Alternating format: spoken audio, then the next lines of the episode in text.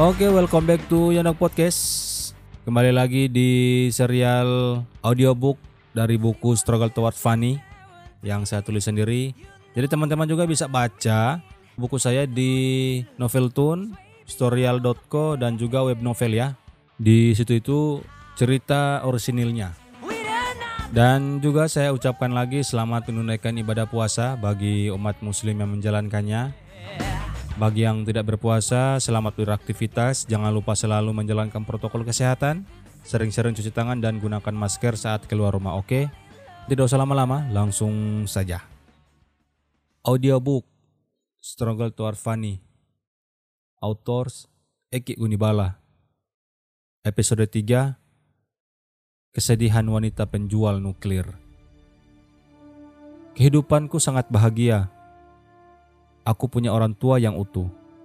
Aku punya pacar yang pengertian. Aku punya teman yang bisa diajak nongkrong bareng. Aku bisa jalan-jalan dan melakukan apa pun yang aku mau. Tapi itu dulu, sebelum terjadi perang santet di seluruh dunia. Dampak dari perang tersebut membuat semua yang aku miliki sirna dalam satu hari. Orang tua aku meninggal karena radiasi dari santet.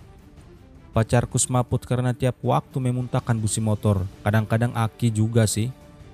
Sementara teman-teman gila karena tidak bisa menerima kenyataan dengan apa yang terjadi.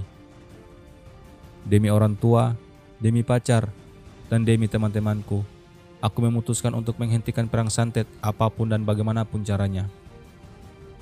Aku, Agustina Laude. Teman-teman memanggilku Tina. Pacarku memanggilku Agus. Dan orang tuaku memanggilku Ode. Aku sempat menyelesaikan kuliahku sebelum perang santet terjadi di seluruh dunia. Jurusanku manajemen kemiskinan. Selesai di wisuda, aku sempat menjadi simpanan om-om. Tidak lama menjadi simpanan om-om, aku difonis dokter mengidap penyakit HIV AIDS. Ya, aku terima aja. Kan udah resiko juga jadi simpanan om-om. Di saat itu, aku merasa terpuruk. Aku ingin jujur pada pacarku dengan apa yang aku alami. Tapi perang santet mendahuluiku. Hingga pacarku mati, dia tidak tahu kalau aku sudah menderita penyakit HIV AIDS. Waktuku hanya lima tahun maksimalnya untuk balas dendam. Sebelum aku mati, dendam ini harus terpenuhi. Terima kasih, Bapak mau bekerja sama denganku. Kataku pada Bapak Lee, yang merupakan CEO perusahaan kembang api. Oh yes, oke, okay. no problemo. Aku juga senang bisa bekerja sama denganmu.